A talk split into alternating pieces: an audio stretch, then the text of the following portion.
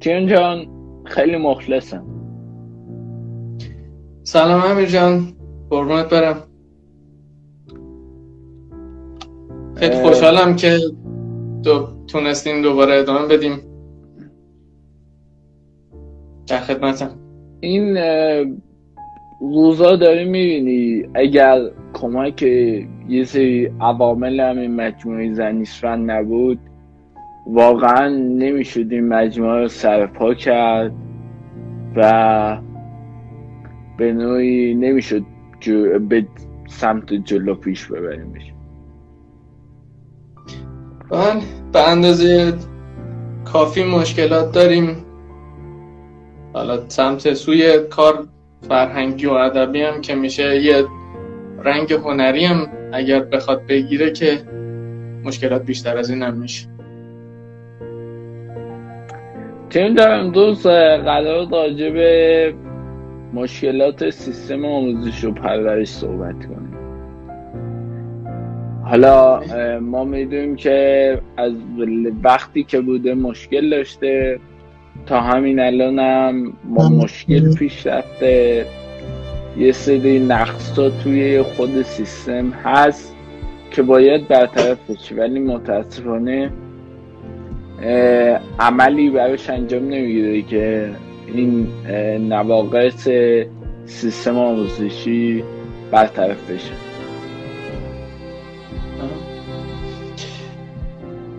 واقعیتش این که خب جاهای دیگه گفتیم، خیلی هم اصرار کردیم، حتی با کسایی که به قولی ارتباطی هم داشتن صحبت کردیم، ولی حتی گاهن به قولی اعتراف به وجود مشکل هم نمی کنن، چه برسه به این که به فکر حلش بشه.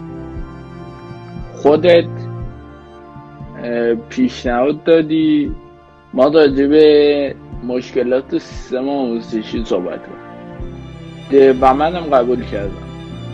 علت این که این موضوع رو انتخاب کردی میتونی علتش رو بگیره؟ سیستم آموزش پرورش اصولاً به همه جا مربوطه، به زمینه‌های مختلفی مربوطه. به مشکلات امروز هم نگاه بکنیم، مثلا چیزایی که الان توجهمون رو جلب میکنه مثل موضوعات اقتصادی، مثل کمبود به قولی بازده کاری توی سیستم‌های اداری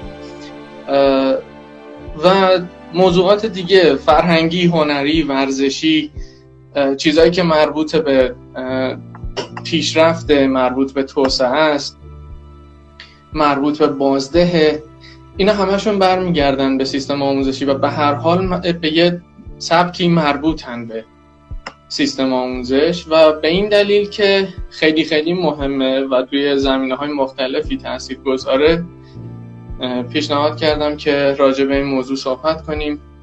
فرصتی پیش بیاد که به قولی آگاهی بدیم به مردم راجع به چیزایی که وجود داره و به قولی به کمکشون بلکه بتونیم مشکلات رو حل کنیم. خب این مشکلاتی که ازشون صحبت میکنی چیا هستن؟ به شکل موضوعی بخوام بگم به سه تا دسته کلی تقسیمش میکنیم. یکی این که سیستم آموزشی ما، چه آموزش پرورش چه آموزش عالی. یکی این که با پتانسیل ها ارتباط نداره به اندازه کافی. مثلا ما با این میزان صنعت و با جمعیت هشتاد میلیونی معادل امریکایی که بیشتر از سه برابر ما جمعیت داره و حجم تولیدات صنعتیش اونقدره، داریم سالانه از دانشگاه ها مهندس فارغ التحصیل میکنیم. آمریکا حدوداً سالی سیصد و سی هزار تا، ما حدوداً سالی سیصد و ده هزار تا. این عدم تناسبش با امکانات فعلی و با پتانسیل‌های موجود. دوم این که با آینده ارتباط نداره و اینکه به قولی ما در نظر میگیریم یه سری زمینه توسعه داریم توی برنامه‌هایی مثل چشم انداز هزار و چهارصد و چهار، ایران هزار و چهارصد و چهار و اون چیزایی که توی مملکت ما بومیه، مثل مثلا دامپروری و کشاورزی و چیزای شبیه اینا، یا مثلا زمینه داروهای گیاهی و خیلی چیزای دیگه. سیستم آموزشی ما به اندازه کافی با اینها تناسب نداره و اینکه با پتانسیل‌های فردی ارتباط نداره. ما به اندازه کافی توی سیستم آموزشیمون چیزی به اسم استعدادیابی نداره و آدم‌ها طبق اون پتانسیل هدایت نمیشن. مثال برات بزنم، توی اتفاقاتی که توی مدارس افتاد، اونایی که به قولی نمره های خوبی داشتن به سمت رشته ریاضی هدایت شدن یا به سمت رشته تجربی هدایت شدن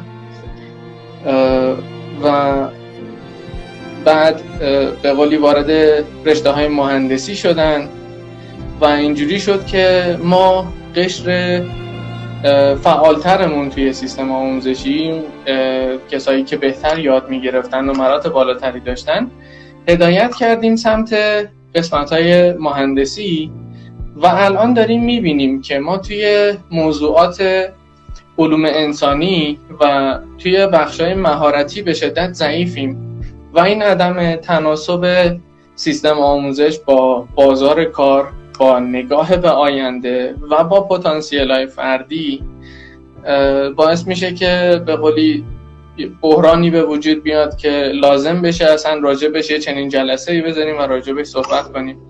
مثلا ما توی مدرسه که بودیم ما توی مدرسه که بودیم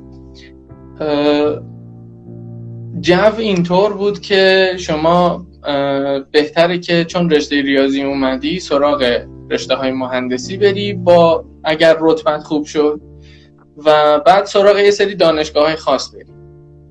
و این به قولی متمرکز بودن امکانات آموزشی توی پایتخت و جو آموزشی که به خصوص از طرف مدارس توی سالهای نزدیک به کنکور و از طرف مؤسسات آموزشی داره القا میشه، باعث میشه که این تناسب نیروهای انسانی رو توی بخشای به خصوص مهارتی، علوم انسانی و هنری از دست بده.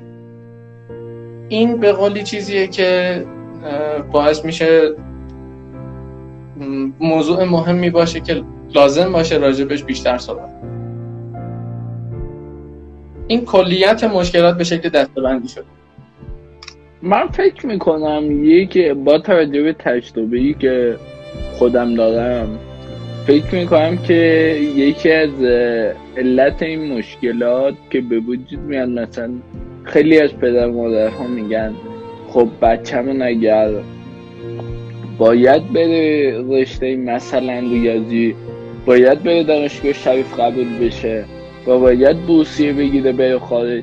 من فکر میکنم بیشتر علتی که بیشتر علتی که این مشکل پدید میاد، چشم و همچشمی افراد یک خانواده.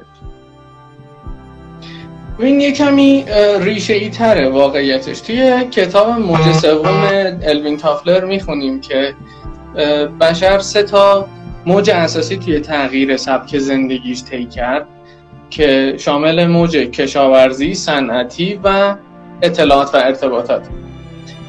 یه دوره‌ای که به قول انقلاب صنعتی به وجود اومد، اونهایی که کشاورز بودن درآمد متوسطی داشتن نسبت به جامعه، به قولی میشد زندگیشون رو اداره بکنن. ولی اونهایی که متخصص شدن و یاد گرفتن که با ماشین‌آلات کار بکنن، این فرصت رو پیدا کردن که زندگی‌های بهتری داشته باشن و درآمدشون بهتر شد، به قولی به عنوان متخصص شناخته شدن، کارشون تضمین شده تر شد، چون کشاورزی ریسکای خودش رو داشت. یعنی سال خشکی داشتیم، سال پرباران داشتیم، سالی که سیل می اومد و سختی‌های از این قبیل، در حالی که جامعه صنعتی چیزایی توش به وجود اومد مثل بیمه بازنشستگی و چیزایی از این قبیل که مثلا توی دوره کشاورزی اکثر خانواده ها دوست داشتن فرزند پسر داشته باشن، چون فرزند پسر به عنوان نیروی کار زمین کشاورزی محسوب میشد و داشتن فرزند پسر به این معنی بود که پدر و مادر اگر دیگه نتونستن کار بکنن کسی هست که به قولی هزینه‌شون رو متقبل بشه.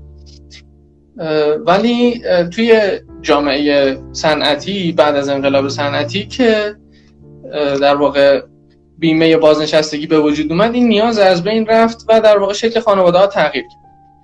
بعد از اون موج بعدی که به وجود اومد، این به قولی شرکت ها که از حالت کارخونه های محلی در اومدن و تبدیل به مؤسسات بزرگ شدن، ما یه قشر جدیدی توی جامعه دیدیم به اسم یقه سفیدا اصطلاحاً، که اینا کارمندای لول بالاتر از متخصصای ماشین بود.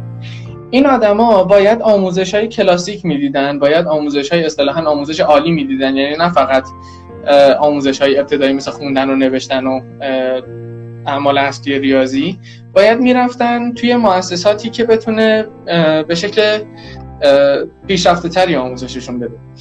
و این موج به قولی گرایش به یقه سفید بودن باعث زندگی های بهتری می شد، چون لول بالاتری توی کار به وجود اومده. حالا توی جامعه ما همین اتفاق افتاد و یه دوره‌ای مؤسسات زیادی به وجود اومدن و شروع کردن به استخدام کارمند و این استخدام کارمند نیازمند این بود که شما مدرک داشته باشی و این مدرک باید از یه سازمان آموزش عالی می بود و به قولی پدر مادرها انتظار داشتن که بچه هاشون بشینن درس بخونن و چون دیگه نیازی به به قولی بیمه بازنشستگی و اینا نداشتن، این فرصت رو فرصت پیدا می‌کردن که به بچه هاشون بدن که زمان طولانی تری درس بخونن و به شغل لول بالاتری دست پیدا کنن. بنابراین این فرهنگ به وجود اومد که شما اگر درس خونده باشی و مدرک داشته باشی میتونی توی شغل تضمین شده ای مثل کارمندی استخدام بشی و زندگیت تا آخر عمر تضمین باشه با امکانات قابل قبول.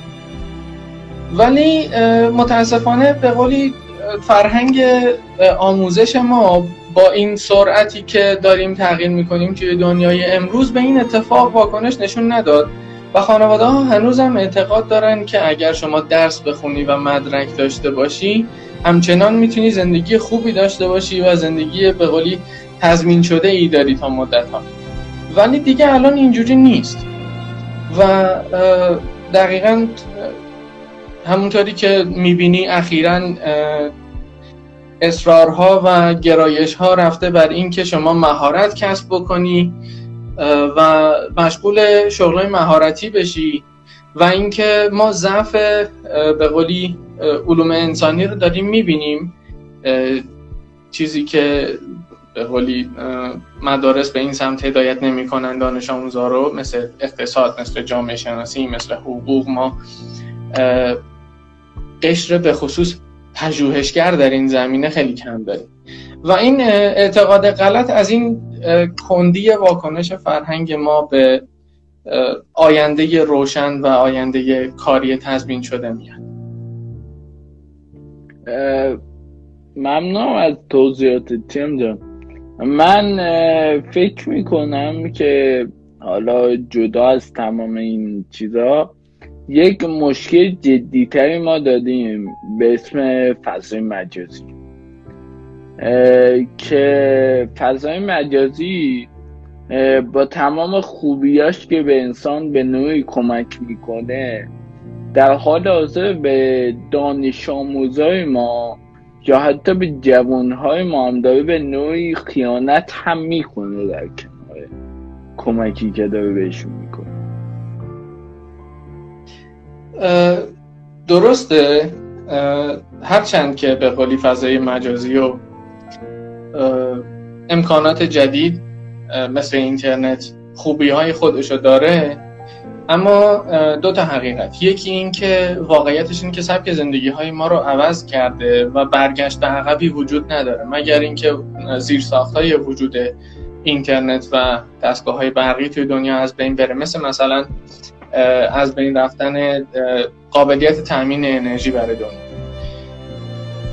و یکی دیگه هم این که خب یه پدیده‌ای به وجود اومده به اسم هویت مجازی و ما روز به روز، از این هم بیشتر خواهد شد البته، روز به روز این هویتی که داریم به دستگاه‌هایی که باهاشون در ارتباطیم بیشتر وابسته میشه. مثلا شما الان اگر شبکه مجازی در این شبکه‌ها حساب کاربری نداشته باشی، عملا کسی شما رو نمیشناسه، نمیتونه پیدات بکنه، کارها دارن بهش وابسته میشن. همونطوری که جف بزوس میگه که شما اگر تا پنج سال آینده، البته ایشون میگه تو ده سال آینده، متا این ماجرای کرونا باعث شد که جلوتر هم بیفته، اگر نتونی کسب و کارت رو توی فضای مجازی مطرح بکنی، ناشناخته باقی خواهی موند و محکومی به شکست.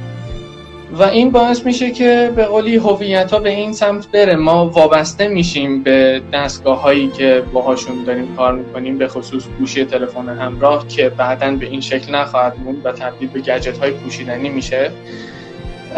بیشتر و بیشتر وابسته بشیم، بیشتر و بیشتر توشون تعریف بشیم.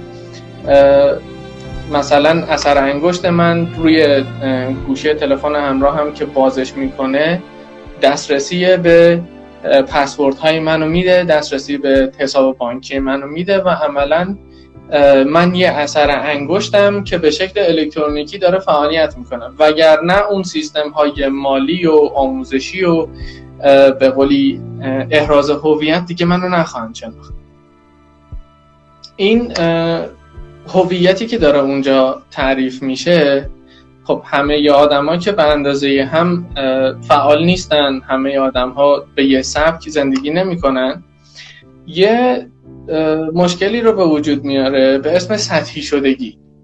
یعنی ما متاسفانه برای وقت تلف کردن و صرفاً وقت گذروندن توی اینترنت، توی شبکه‌های مجازی، همونطور که داریم میبینی کلیپ‌های فان هر روز داره بیشتر میشه، محتوای غیر کاربردی داره بیشتر میشه، حالا اسم دیگه روش نمیذارم، به قول یه سری چیزایی که صرفاً برای زندگی روزمره به درد میخوره داره طرفدار بیشتری پیدا میکنه. و این موضوع سطحی شدگی آره واقعاً داره توی فضای مجازی به وجود میاد و با وجود خدماتی که فضای مجازی داشته به جامعه بشری، ولی خب عوارضی هم داشته به این شکل که به خصوص روی موضوع به قولی آموزش و تخصص هم به اندازه کافی اثر که نه، در واقع جای زخمش رو گذاشته.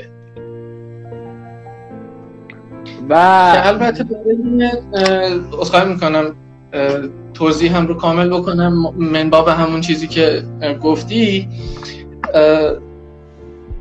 لازمه که راجع به هویت دیجیتال و پدیده سطحی شدگی توی جلسه جدایی اگر فرصت باشه صحبت کنیم و یه موضوعی رو مطرح کردی قبلا که با هم صحبتشو کردیم که به اسم ابتذال در فضای مجازی، راجع به اینا به ویژه دقیقا من الان میخواستم به همین اشاره بکنم که فضای مجازی به نوعی داره کمک میکنه، حالا کم یا زیاد داره کمک میکنه که اصل ابتذال تکامل بهتری پیدا میکنه. و دقیقا میخواستم همین اشاره بکنم که ما قرار توی که حالا اپیزود جدا یا یک وقت دیگه ای اصلا جدا از این مجموعه، حالا فعلا که معلوم نیست، راجع به ابتذال صحبت بکنیم و خیلی عمیق‌تر به این قضیه بپردازیم. بسیار در خدمت شما هستم، خیلی هم خوشحال میشم بتونم کمک کنم. تیم جان از بحثمون دور نشیم. خب راجبه همون مشکلات سیستم آموزشی که صحبت کردی، چجوری میشه این مشکلات رو حل کرد و سهم تو در حل کردن این مشکلات کجاست؟ یعنی تو میخوای چه کار بکنی؟ واقعیت چیزی که تو چند سال اخیر سعی کردیم انجامش بدیم گسترش دادن بحث استعدادیابیه برای اون سه تا زمینه‌ای که گفتم راجع به مشکلات. یکیش این ناسازگاری با پتانسیل‌های فردیه و ما متاسفانه چیزی به اسم سرشماری استعداد نداریم که حالا گروه آموزشی ما قصد داره که این کار بکنه و ما به قولی این امکان رو به دست بیاریم که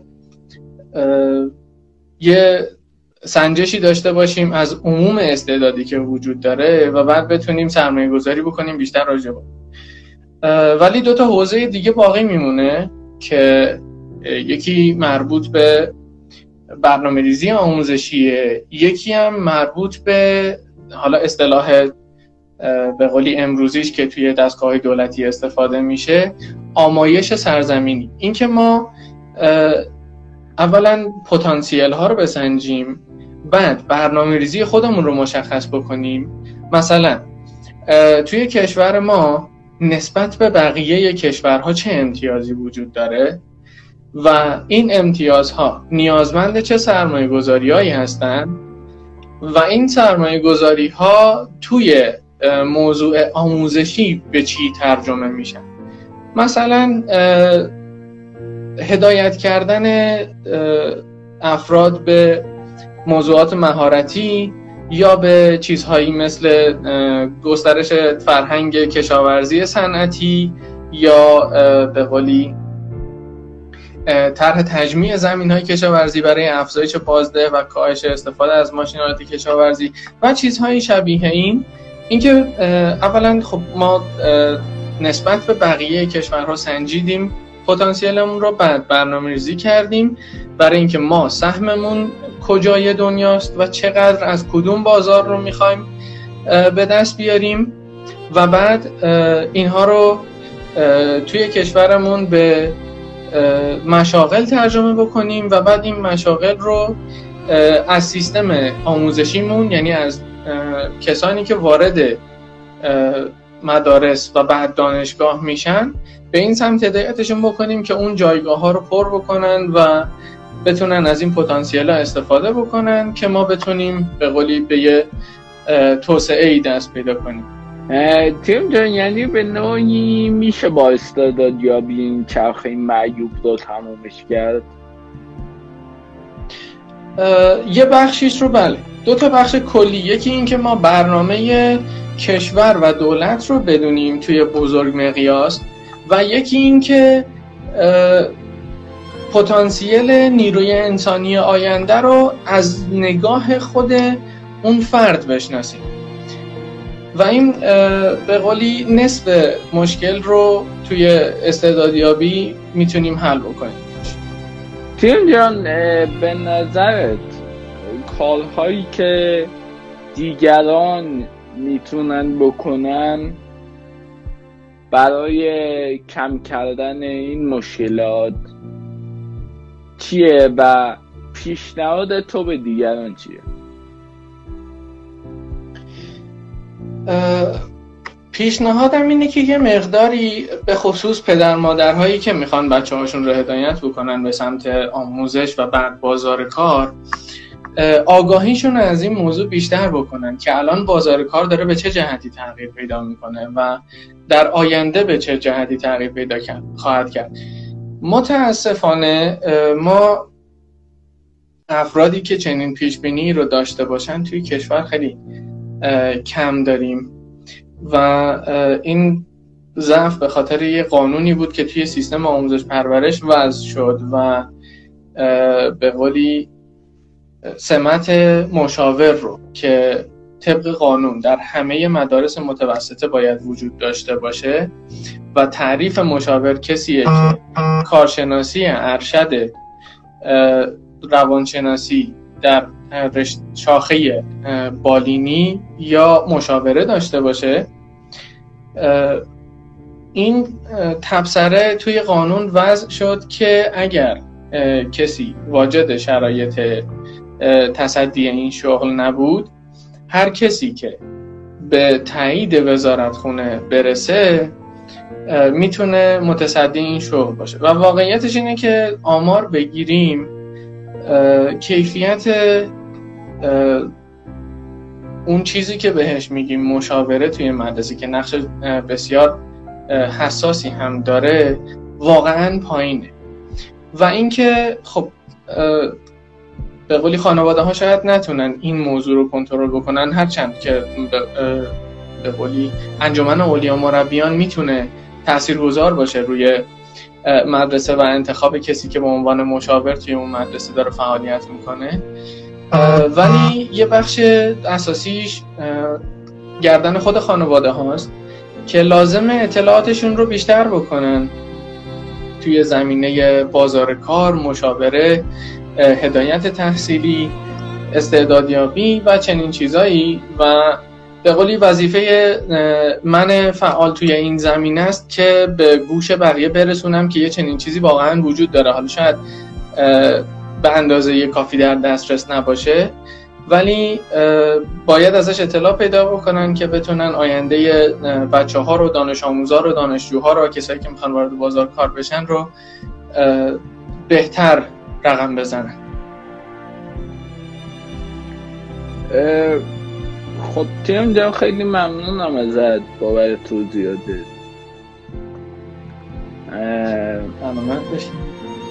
یه اطلاع رسانی باید بخوام توی همین صحبتام که هم من و هم تو قرن جدید از سال هزار و چهارصد به این ور قراره که خیلی کارهای زیادی بکنیم، چه در زمینه استعدادیابی که تو انجامش میدی و گروه آموزشیت انجامش میده، یا چه در زمینه کارگردانی و نویسندگی و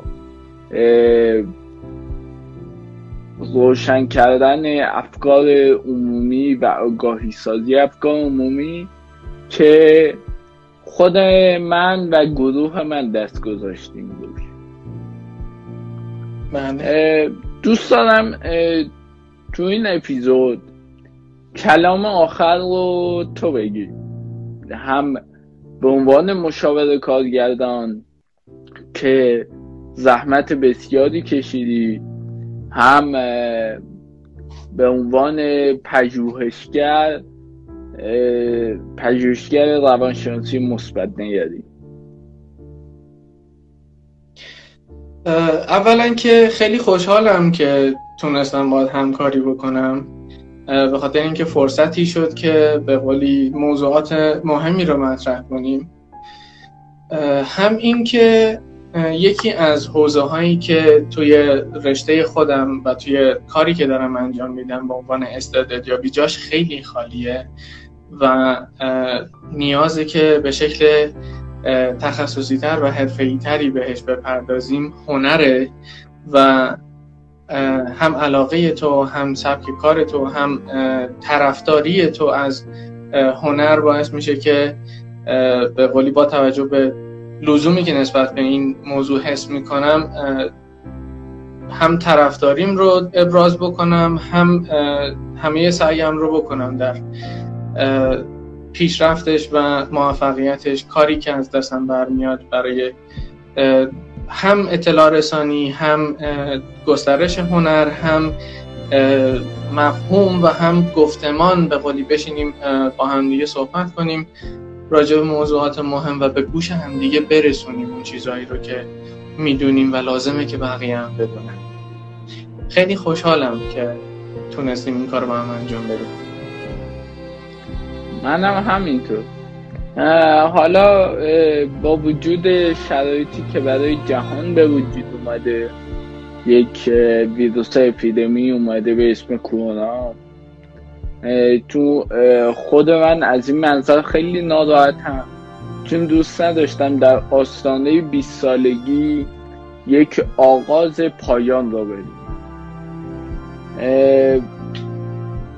و متاسفانه شدای جور نشد که دو سه تا از مهمونهای همین برنامه رو به صورت حضوری ببینیمشون و گرماشون رو حس کنیم، حتی که به این صورت هم بازم برای ما ارزشمنده و امیدوارم هرچی زودتر این شرایط از جهان امروزی پاک بشه.